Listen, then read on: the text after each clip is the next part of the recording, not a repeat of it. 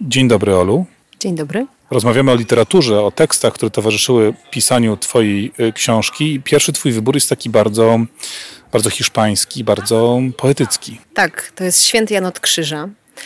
I pewnie y, brzmi to tak zaskakująco. Co robi święty Kościoła katolickiego, mistyk z XVI wieku y, w kontekście książki, która traktuje o arabsko-żydowskim dziedzictwie Hiszpanii? To wręcz brzmi jak prowokacja czytelnicza.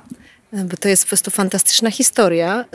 Y, kiedy ją odkryłam, zachwyciło mnie to, jak głębokie związki duchowe ma nasze chrześcijaństwo katolicyzm europejski z kulturą islamu, z kulturą bliskowschodnią. I święty Jan od Krzyża, także święta Teresa z Avila, czyli słynni mistycy kościoła katolickiego, XVI-wieczni hiszpańscy, byli pod ogromnym wpływem hiszpańskich, nie tylko hiszpańskich, islamskich mistyków, poetów, i ich poezja jest w ogromnym, zaskakującym i zupełnie jakby niespodziewanym stopniu przesycona motywami, które w, poezji sufickiej były takim rodzajem toposów, obiegowych motywów, um, takich wręcz stereotypów, podstawowych słów języka, języka szyfru, y, którym się posługiwali sufi.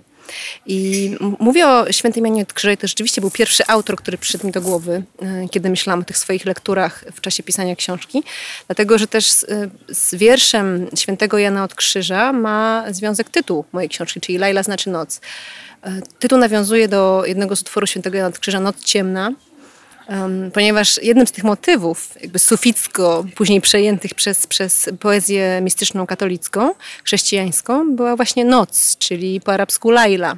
Noc jako przestrzeń poznania, noc, e, kiedy moment wyciszenia, oddalenia od gwaru świata, kiedy prawdziwe poznanie, kiedy prawdziwa jedność z Bogiem jest możliwa.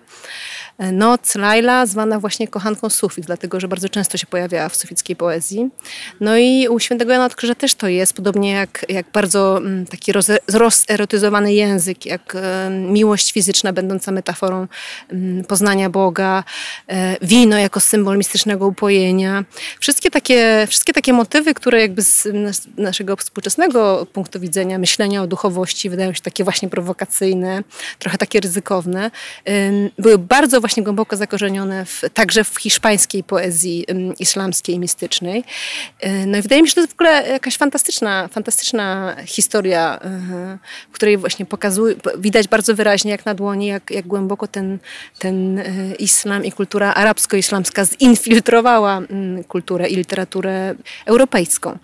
A wydaje się, wydaje się to takim wyborem trochę mm, dziwnym, ekscentrycznym, że właśnie mówię o poezji XVI-wiecznej, ale zapewniam Dzisiaj zapewniam Państwa, że czytanie świętego Jana od czy czytanie świętej Teresy z Avila, to jest jakby przyjemność jak najbardziej współczesna, bo to jest taka poezja bardzo specyficzna, bardzo y, zwięzła, bardzo paradoksalna. Teraz przychodzą mi do głowy te słynne słowa vivo sir vivire en mi, czyli żyję nie mając życia w sobie, muero porque no muero, umieram, bo nie umieram. Tam jest pełno jakichś takich, ym, takich wysiłków znalezienia jakiegoś zupełnie nowego języka, y, zagadkowego, lirycznego, często ekstatycznego. E, właściwie to jest taki język awangardowy, e, który ma służyć, żeby wypowiedzieć to, co niewypowiadalne. Więc to jest naprawdę, bardzo, bardzo ciekawe doświadczenie, nie tylko jakby na takim poziomie teoretycznym, historycznym, tylko rzeczywiście czytelniczym. To się naprawdę dobrze czyta nawet i teraz. Tym bardziej, że po polsku mamy ten przywilej, że e, na przykład świętego Jana od Krzyża spolszczył Stanisław Barańczak, więc jakby tu tłumaczenie też jest najwyższej próby. Wyszedł też przekład Carlosa Marodana Casasa. Jednym słowem możemy czytać świętego Jana od Krzyża przynajmniej w kilku wersjach i do tego Państwa namawiamy. Z wielką przykrością, czyli tristesą, musimy się na chwilę pożegnać z naszą autorką. Nie no, przerwać, nie pożegnać rozmowę. Ach, przerwać, oczywiście. Alberto Iglesias i porozmawiaj z nią. Umili nam te gorzkie chwili rozłąki chwilowej.